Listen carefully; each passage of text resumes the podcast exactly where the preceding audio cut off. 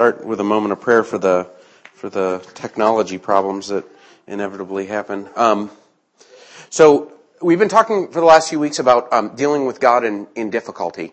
Um, how? Bye, guys. Um, how we uh, how we deal with God in in frustration. Um, you know, when when the world seems to fall apart, or when the wheels come off the bus, or or or when everything seems to come crashing down. Um, you know, what, what's God's deal with that? Like, how do we, how do we walk with Him in those moments? And, and the first week we, we looked at James and we talked about this idea that, that, um, one of the things that the scripture leads us to is that, um, difficulty makes our faith stronger. And so we ought to have, you know, like joy when we, when we encounter tough times because, um, because it makes our life better, or, you know, or it can make our faith better, even though it's difficult. Um, it's the same reason that when I go to the gym and I and I want to pick up the little neoprene like five pound weights, they don't do anything for me, right? They're easier, they're more fun. I don't know about more fun. They're easier, um, but but they don't do anything. Like like hard work is what makes us grow strong, right? And spiritually, when we go through difficulty, that's what grows our faith. Um, the following week we we talked about God's perspective on our suffering, and we we looked at Hosea um, and kind of kind of shifted away from sort of the standard view. Well, where's God? Like, why doesn't God understand my situation, or why isn't God making my situation better? And and we looked at well, how does God experience things? What is God's perspective on difficulty? Um, this week we're going to kind of shift back in the other direction and say, well, does God get it? Um, any y'all ever find yourself in that spot where you're asking, you know, does God understand what I'm going through today? You know, if He knew what this was like, He'd make it easier. Um, and actually, we're going to start now that Abby Abby's gone. I thought about having her up here when I do this. Um, I uh, one of the books I love reading to Abby is Frog and Toad. Do you guys know this book? You know, Frog and Toad are friends, and they they like go out on a bike together, and they got all these different adventures they go on. And it's it's I bought this book when Abby was born because. Uh, because it was one of my favorite books when I was a kid. And so I, would sit and read it to her. And anybody who's ever read a book to Abby knows you read about two lines and she runs away and finds another book for you to read usually. Um, but but this there's a part of uh, Frog and Toad like like where where um, Frog and Toad eat cookies together. Anybody know this book? Am I way out in left field at the moment? Um, um, Toad bakes a batch of cookies, and he talks about how they're the best cookies he's ever had. And so naturally, he puts them all in a bowl, and he brings them over to Frog's house, and they start eating the cookies. And they keep saying, "This is the last one. I should not eat any more cookies." And, and then, but, but I mean, any more after this next one. and then, and then like, like they, they, oh, but you know, what if we ate one more? And they're, they're eating, and they just can't stop because the cookies are so good. Um, anybody, by the way, had this happen to you? is this is an example that we can relate to? Because I, I know in my house, I, I made cookies the other day. I got one of those boxes and I made cookies and and I, I swear they didn't make it out of the next day. Like we we had eaten all those cookies in no time, and I blamed Abby, but I lied. Um, like like temptation is one of those things, right? Like in Frog and Toad on Temptation, it's a heavier version of the story. Um, temptation is one of the messes we find ourselves in, where there are things that ought to be right. There are ways that we ought to live, but we face up against temptation. We want to do things our way. You know, this is, for example, any of you guys have a resentment toward anyone? Someone who you know that guy's a jerk and, you know, he did you wrong and it's really tough to let that go? You know, and, and that bit of temptation is when you go to bed at night and that starts flaring up in your head and you start pouring gas on it instead of throwing water at it or praying for that person. I mean, that's temptation. And actually the frog and toad story, the way it ends, they get to talking and, and they're like, well, what we probably ought to do, um, frog being the smart one in the group, um, the smart one in the group, um, says, well, hey, let's put the cookies in a box so they're not in the bowl and then they'll be in the box and we'll have to go through more effort to get them. And Toad's like, that's a great idea, but we could just open the box. And Toad's like, well, let's tie a string around the box. And so he ties a string around the box and you know, Toad says, well, all we have to do is cut the string, open the box, and we'll get the cookies. That's not very good. and so then Frog gets a ladder. He climbs up to the top shelf in the living room and puts the cookies up there. And he says, there, now the cookies are way too high for us to reach. They're in a box and it's closed and tied shut so we can't eat them. And Toad says, yeah, but I could just get a ladder, go up there and get the cookies and then eat them. And finally Frog says, well, I've got an idea. He comes down and he takes his box of cookies and he pulls the lid off and he throws them in the yard and he calls the birds to come and eat them. And, and I, I have the line here. Actually, I have the whole text. I thought about reading it to you, but I, I didn't feel good about that. um, so, um, now we have no more cookies to eat, said Toad sadly. Not even one. Yes, said Frog, but we have lots and lots of willpower. And the best line in the book, and you can keep it all, Frog, said Toad. I'm going home now to bake a cake.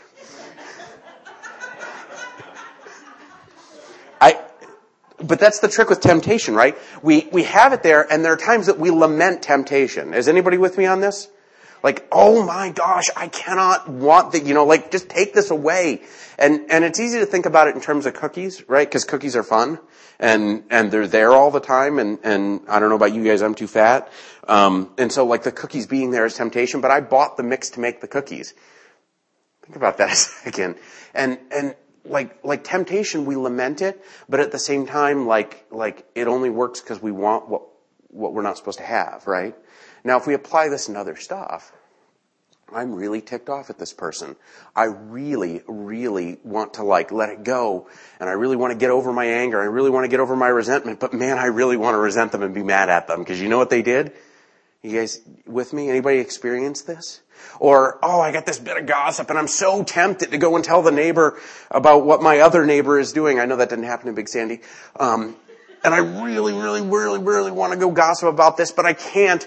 And, and so instead of like, you know, we, we, instead of not listening to gossip in the first place, so we have that bit of information, we still listen and we still hold on to it. Like temptation is, is a nasty, nasty bit because it makes us miserable right? Like when we're really trying to fight temptation, but it makes us miserable because it's not what we want. Like it's what we want, but it's not what we want. Are you guys with me? This sounds like a spaghetti bowl kind of mess. Um, it's a bowl of cookies. Um, we want what we can't have, or what we shouldn't have, right? And and instead of walking away from it, there's this sinful nature in us that goes running back to it and says, "Man, I want that still, though." Um, I, I years ago, I, I quit smoking. Anybody quit smoking? Is that just me? This is years and years ago. It was a monstrous, nasty, unpleasant business. And I probably quit about 300 times a day. In fact, I remember there were a couple times I'd be lighting a cigarette as I was quitting. saying, this is the last one. And what is that? That's, that's my box of cookies, right? And I used to keep a box of cigarettes hidden in my toolbox in the garage. My wife isn't here to hear this. Thanks. Um, I, I would keep it there because um, because I always wanted to go back, and as long as it was there, I knew I was going to go back, right? But I put up this fight, but I was going back. Um, temptation and sin works that way, um, and sin, like for a believer, like as as believers, remember last week we talked about holiness, right? God is holy, and we compared this to marriage right? Like we want our marriages to be holy. Like, and I mean set apart. Like I don't want, you know, other men checking out my wife. Like I want my wife to be set apart for me only. Everybody with me? Women, we don't want other, other women checking out our husbands. Like we want our spouses set apart because that's what holiness is, set apart. Um,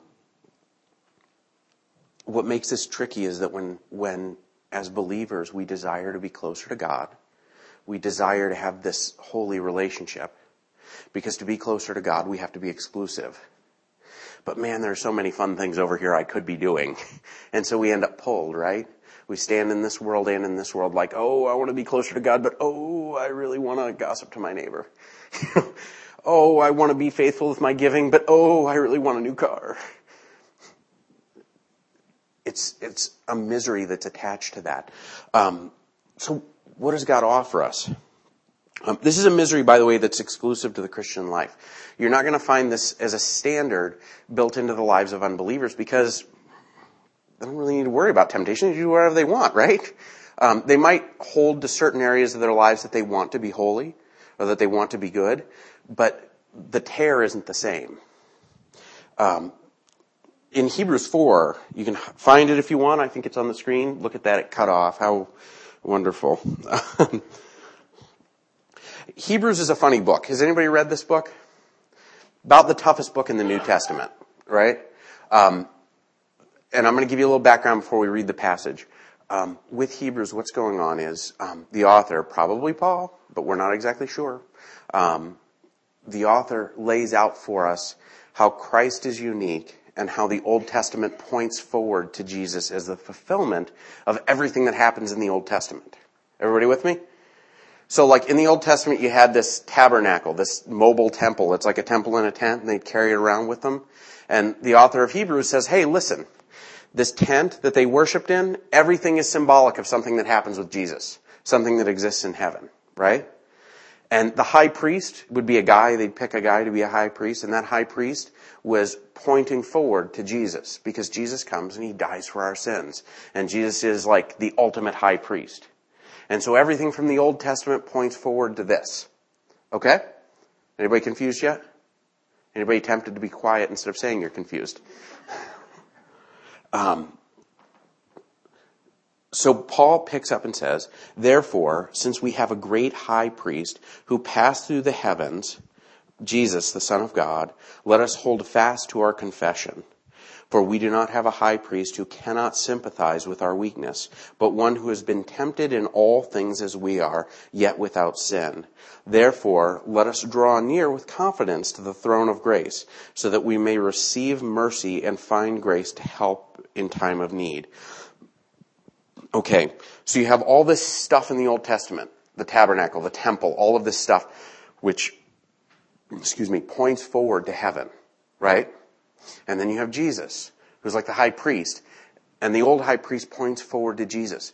But there's a trick there, like where if everything in the tabernacle on earth is pointing to heaven, how can heaven relate to earth? Right? I mean, like you go to heaven and, and there's no crying. Well, I don't know, we cry here, right? You go to heaven, there's no death. Well, people die here. You go to heaven, and there's no misery. There's no separation from God. There's no struggle with sin here on this earth. We struggle with sin. We struggle with sin. Some of us are struggling with sin right now. You know, how is this heavenly reality supposed to relate to me? Well, God's answer is He sends Jesus and Jesus becomes one of us. So Jesus passes through the heavenly reality into earth and He travels the earth and He's tempted. He experiences temptation like like we do, pretty much. Um, you know, he, he knows that the cross is in front of him and the devil pulls him inside and says, listen, one time you bow down to me, you can duck the whole cross thing. I'll give you the world back. Just once. Man, that's a pretty good deal versus like getting tortured to death and abandoned by your friends and everything else. Like, or he had fasted for 40 days when the devil tempted him and he's really hungry and the devil comes along and says, hey, you're God, just make the rocks into bread. you can do that. And he doesn't. Anybody ever not eat for 40 days? Anybody ever not eat for like a few hours and like you're ready to eat spoiled food because you're so hungry? I mean, Jesus was tempted in the ways that we're tempted and he didn't succumb. Um, which is what makes him unique as a high priest. Um, because he faces temptation and doesn't fail. The old high priests were sinful, right? Because they were men. And he says, well, these aren't the perfect example, whereas Jesus is the perfect example, and Jesus experienced what we've experienced. He's, he's looked at the bowl of cookies and he didn't even have to throw it out in the yard for the birds to eat. He just, he resisted. There are two schools of thought on this. Any, of you guys ever walk to, or talk with a teenager and say, oh, you need to not do this and this, and they're like, well, you haven't experienced what I experienced you don't get to tell me what to do. Anybody ever, you know, or you haven't failed the way I failed. I, when I used to do uh, addictions treatment, you'd sit with like these drug addicts and you'd talk to them and they'd be like, oh, well, but you're not a drug addict. You don't know how it is. You can't tell me anything about my experience. Anybody ever heard this? I mean, it's something that people say. Um, and some folks will come at it like this. They'll say, well, Jesus was tempted. How's he supposed to, you know, know if he didn't sin? How's he supposed to know what I'm really going through? Right? And, and there's a perspective on it where we can approach God and say, well, Jesus might not understand cause. Now, I'm going to offer an alternate perspective. I, uh, I want to be rich one day.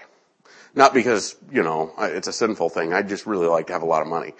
Um, it, if I was going to set out to be rich and I was going to go out and ask for advice, would I ask the homeless guy in my neighborhood? Or if I could, would I ask the self-made millionaire? Really? But the homeless guy has been poor just like me. He can relate. but the self-made millionaire has done it. Um, Jesus being this perfect example, right? Who's passed through the earth, who's dealt with temptation and succeeded is what we need because he's succeeded. It's better to ask the guy who's accomplished than the guy who hasn't accomplished if you're trying to accomplish something. It's why people read, you know, books by Pete Rose on how to hit baseballs, or I don't think they do anymore because he's a gambler or whatever, so he can't hit anymore. I don't know what that means. But it's, it's the reason why people read books by successful people to learn how to do things, because you ask successful people in Christ, we have someone who successfully resisted temptation. And when we deal with our misery, when we deal with our difficulty, we can turn to Him and say, help me do this. Because I can't, right? Um, because He can relate to what we've gone through. He's done it. Um, so how does Jesus actually aid us? Now there's, I'm going to offer some practical steps. First off, He makes offering for our sins. Right? So when I pray to Christ and I know I've sinned, Jesus has died for my sins already, right? So I'm not weighted by that. I may not forgive me and I may deal with the ongoing consequences of it, but ultimately the best help Jesus can offer me is I'm not going to hell because I sin. Everybody with me? Like, like, and I do sin quite a bit. Like I'll, I'll be open about that. I screw up all the time, but I don't have to live in fear of that. Um, during the time of Christ, there were these folks called the Pharisees. You guys maybe have heard of them. Um, the Pharisees, what they did was after the exile, so the Jewish people were bad, and God kicks them out of the Holy Land and makes them go live in exile and as slaves and whatnot for a while. And then they come back, and the Pharisees come together and they say, okay, that is never ever happening again. So we're going to make a bunch of extra rules so you don't get anywhere near to breaking the important ones. And, and, you know, because we can't sin, because if we sin, we're in trouble as believers, we live with a freedom that comes with knowing that we're forgiven. So like, I don't have to agonize over my past because I'm forgiven. Like, and there's freedom in that. And honestly, like, anybody finished the bowl of cookies before and backed up and said, man, I shouldn't have done that? And then you spend the rest of your day trying to make it up. Like, oh, if I go and run 10 miles, it'll be okay. You know, or, or I, have talked to folks, I actually know somebody, I read it on Facebook last night where she's like, we had a huge dinner party last night, so I went out and ran 10 miles in the morning so I could prepare for the eating I was going to do. As, you know, like the, and sometimes we have this attitude of like, I sin, so now I have to do penance, and these are the penances that I have to do so God will be okay with it. Or so that my life won't be crummy. There's a cookie joke there. Um, the, the, the long and short of it is, when I sin, I don't have to earn that forgiveness. I'm forgiven. I don't have to go back and fill in all the holes I dug because I'm forgiven. That's gone. Um, secondly, Christ recognizes that we need help. And actually, he recognizes from the point of view of a guy who's actually done it. Anybody ever get help from somebody who didn't know what they were doing? Actually, Larry had me out helping with harvest the other day. You know? and, and I was thinking I was going out for three or four hours. And it was like 14. I don't even know. How do you people work that long? um, getting help from a guy like me is like getting help from a guy who's never done it. Well, it's not like it is getting help from somebody who's never done it. Um, and so you, you're not going to get something from somebody who has an instinctual knowledge of what you need. Whereas Christ, having overcome sin, knows what we need to overcome it. Christ, having forgiven those who were torturing him, knows how to forgive people who were bad. Um, Christ who was able to like not turn stones into bread knows how to like like help me so that I don't turn stone. No, I'm sorry that The analogy breaks down there. Like Christ who's without sin knows what I need. Um, and so I have this confidence as I pray. Um, that this is what he has. And what does he give us? Well, he gives us the Holy Spirit. The Holy Spirit is ultimately what helps us overcome sin. And so when I pray and when I seek out God and when I study, that fills me with the Spirit and the Holy Spirit picks me up and carries me. Um, the Holy Spirit drags me away from sinful things. The Holy Spirit puts the right words in my mouth when I don't have them. Um, I had a I had a couple of guys years ago who were trying to trying to get me fired from my job, and I would come home from work angry every day. And like actually it was the weirdest thing because I'd get in the car and on the drive home I'd get angrier than I was before I left. Because I would think, anybody ever do that? Just me, right? And these guys, and I would go for these long walks because I was so frustrated and angry. And, and I tried praying about it, but I was praying for God to get rid of these people, get them out of my life. and, and I called up a friend of mine, his name was Adrian, and, uh, Adrian, I said, Adrian, he's a spiritual advisor of mine. I said, Adrian, what do I do with these guys? He's like, well, how's praying for them working? Well, I'm not doing that. well, I am, but not the way I'm supposed to. I'm more praying that God will squish them. Um, and Adrian says, well, look, first thing Jesus said you're supposed to do is pray, right? And so I'm wallowing in my temptation. I'm not even, it's not even temptation at that point. I'm just mad, right? So I've overcome my temptation and I'm just sinning now because I'm carrying around this anger and this resentment and this, this literally unforgiveness. And how did I overcome it? Well, I started praying for those guys. And you know what? It was miserable at first. Um, at first, it was miserable because I was praying and I didn't want to. But the longer I prayed for them, the craziest thing happened. The Holy Spirit started nudging me. And the Holy Spirit started changing my heart.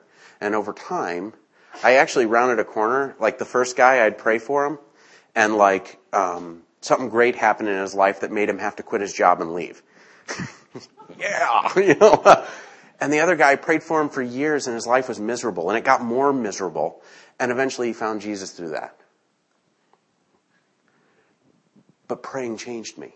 The Holy Spirit changed me because my God who went through it knew what I needed. And what I needed was to hurt for a little while. And what I needed was the Holy Spirit. And I needed Adrian to tell me to stop being dumb. Um, and that's what he provided. This is what God provides us when we deal with temptation. Um, now there are three ways. Oh, did I miss one? I missed one, didn't I? Um, as we do that, our old self dies away. Paul talks about this idea of crucifying yourself daily. You guys heard this? Not literally nailing yourself to a cross. However, it's when you take your old man, the sinful part of you, and you put him in a place he doesn't want to go and you let them die off and you do the right thing. I'm going to tell you, it hurts to pray for people who you're really angry at. Can I get an amen? there was no amens there, but whatever. um, it, it hurts to resist temptation. It hurts to turn off the TV so you don't watch things that'll corrupt your soul, right? It hurts to throw away things that aren't good for you. It hurts to give things away when you really want to take, right? And that hurts because it's burning off that old man. Crucifying yourself daily is not fun. Crucifying actually isn't fun in general, which is why it's implied that it's not fun. Um, but Christ helps us through that process, and He gives us something to grow toward. Without Jesus, crucifying yourself daily just means you die. With Christ, you crucify yourself daily, and the old you dies, and the new you comes out like Jesus, which is the goal, right?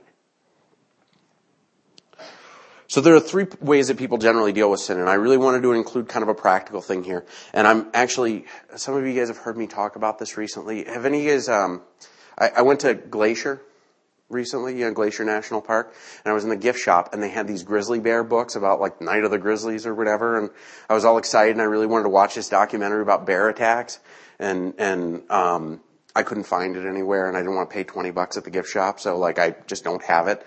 So I started reading up on grizzly bears, and that led me to reading about a couple of guys. And the first one is, um, has, has anybody seen the Grizzly Man documentary or the TV series?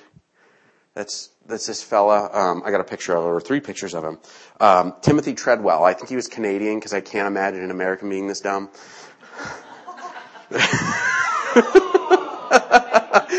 Um, this, I'm sorry. I, it was like a bowl of cookies and I couldn't not grab one. Timothy Treadwell, he was this guy who, and actually this is the craziest thing, he was an alcoholic. I didn't know it until I watched this documentary. And he was an alcoholic and like his girlfriend really wanted him to quit drinking and they'd go back and forth and he failed over and over and over again. And one day he was watching a documentary about bears and he said, man, I'm gonna go and live amongst the bears. And that's what he did. He went and he pitched a camp in a bear sanctuary in Alaska. And he lived with grizzly bears.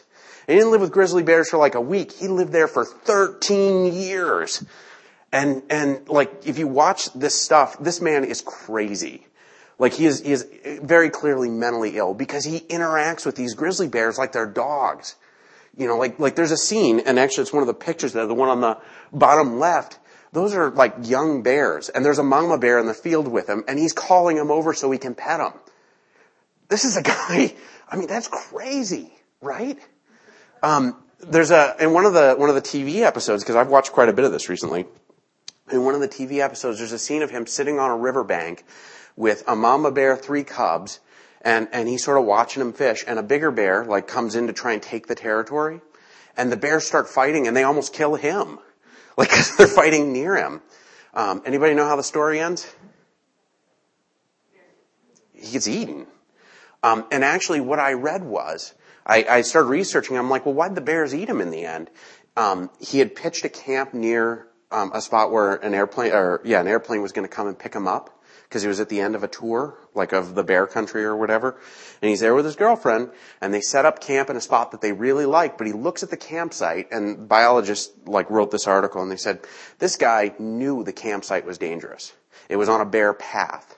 The only way for a bear to travel through the area would be to go by their tent or swim around. Well, you know, a thousand pound grizzly ain't gonna care that you're camping there fact, he might stop for a snack, which is what happened. And Timothy Treadwell knew better, and he wrote in his journal, this is a dangerous place to camp, but I understand bears well enough that it'll be okay. And then he was eaten, and, and his girlfriend was eaten with him, um, and and that was the end of his story. Um, how does this relate to what we're talking about? There are folks who see temptation and say, it's okay, I can handle it. And they just walk with it. Or they just ignore it outright and they say, oh, never mind, it'll be fine. And they just ignore it and before you know it, it's come up and bit them. Because temptation is a little like dealing with a grizzly. I mean, fact of the matter is, it's real and it's dangerous. And if you let it, it'll eat you up. Um, it'll swallow you whole. Um, I'll give you an example of this. I read, um, I actually had a pastor in Uh, Indiana who I worked for, and he told me about a fella he knew who wrote a book on how to affair proof your life. If you were a minister, this is how you never cheat on your wife. And he had this list of steps, and he was confident if you do this, you'll never do it. And he published that book, and three years later was drummed out of the ministry because he had an affair, because he knew how to not fail with temptation. Fact of the matter is, I'm a sinner. You're all sinners. No offense, well, no offense intended. You're all sinners if you put temptation in front of me and back up long enough, I'm going to fall to it. In the same way, if you put a bottle in front of an alcoholic, doesn't matter how long they've been sober, you wait long enough, they're going to drink it. Um, temptation is, is, is that way, and we don't resist it. We fail eventually. We might go stretches, but eventually it falls apart on us. And this is one of the ways that folks deal with temptation. They don't turn to Christ looking for help. They don't try to run away from it. They just live with it and say it'll be fine. It ain't going to be fine in the long run. It's reality. Temptation will always grab us, will always drag us off, and always devour us. Um, the other fella, and I don't know, have you guys heard of this guy, uh, Troy Hurtubise? He's a Canadian fella. He was off fishing. It's both Canadians, I'm just saying. Um, he's off fishing, and he was attacked by a grizzly bear. Barely survived. Spends the next 20 years of his life building a bear, bear-proof suit. and, and look at it. He looks like Robocop, but he really built this thing.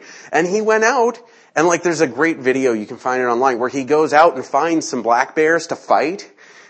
like he's in his bear-proof suit, ready to fight them, and they just like they're kind of annoyed at him and they wander off. Like, and and what happens in the end is, like like he spent all this money and all this time, and he doesn't have a job because he's busy building a bear-proof suit, and the bank repossesses it.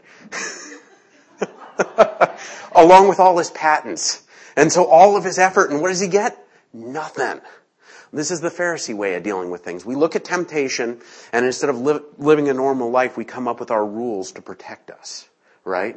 We come up with all these hedges. That's what they called it in the uh, in in the time of, of the scriptures. Right? They built hedges around themselves to protect themselves from the law. So I won't blaspheme because nobody's saying God's name, and if you do, we'll kill you for it, even if you say it the right way. No saying God's name. Well, it seems like a kind of a good way to do it, right? You know, like if we take all the guns away, no one will shoot each other. Yeah. I think the Montanans would find that funny. The Canadians are scratching their heads. Um, I'm so sorry. um, we can't protect ourselves from temptation ultimately because we'll get it somewhere else. Because the law to a sinner is like throwing an anchor to a drowning man, right? Ultimately, I may protect myself from this, but something else is going to kill me. Um, because of our own efforts, we can't protect ourselves from it. Um, even if we try to stand as far away from it as possible, without divine help, it doesn't work. Um, can't save ourselves from sin. Only Christ can save us. Um, my third example of this actually is the way that I believe the scriptures calls us to deal with it. Um, have you guys been to Yellowstone? What do you do with your food in Yellowstone? keep it in the car, right? If you do that in Glacier, the bear will eat your car. if you do it in Yellowstone, the bears stay away from the cars, right? This is what you're instructed do, to do. If you see a bear, what do you do? You get in your car because the bears won't attack the cars, right? Um, there's a specific set of instructions for how to protect yourself the right way. And it's not your way, it's the way they tell you. How does the scriptures tell us to deal with it? We stand in Christ. We see temptation and we flee to Jesus. We close our doors and lock them, you know, and, and, and temptation can't pierce Christ. Because when we're in Christ, we have the power to overcome. And actually, even more so, we have a high priest. We have a guy who's standing before God on our behalf who understands what it's like and says, Oh, come on in. I know what it's like. I'll help you out here. Be sure to close the windows. Um, because that's what God provides us. Um, the mess that is temptation, the misery that is temptation, and it's miserable when you really start fighting to overcome sin. Temptation is miserable. As Americans, we like to think about it in terms of diet, but when you really start digging out sin, like sin is everywhere, and it's tough to resist. And it's miserable. But where do we find comfort? In the car with Jesus, right? We flee to Him and He protects us. Um, it's how we become holy, ultimately. Um, now, mind you, this isn't a here today, done tomorrow. Oh, ran out of slides. Um, it's a lifelong process. I'm holy now because I'm in Christ. I'm forgiven. But the effects of it won't fully kick in until I'm in heaven. My challenge for you today, um, as you go out of here this week, is look at your life. Where are your temptations? Um, where's your box of cookie you're trying to hide on the top shelf so that you won't reach it, knowing that it's just going to happen anyway? You know, what's your box of cigarettes hiding out in the garage? What are you not taking to Jesus to help you overcome? Anger. What resentment? What greed? What, what unforgiveness? What are you holding on to? Dig it out and bring it to Christ. Um, you know, anything that you can do that'll bring you closer to Christ. Overcoming sin is the number one on the list. Um, and not through legal, not through ignoring, but through His power. We're going to close in prayer. I think we have one more song. Heavenly Father, um, I pray that you would please be with us this week. Help us to resist sin. Help us to overcome temptation. Help us to seek out Christ as we as we walk through our lives, and help us to find comfort in in you. Um, and help us to find comfort that that we're saved and that we'll be with you again. In Christ's name, Amen.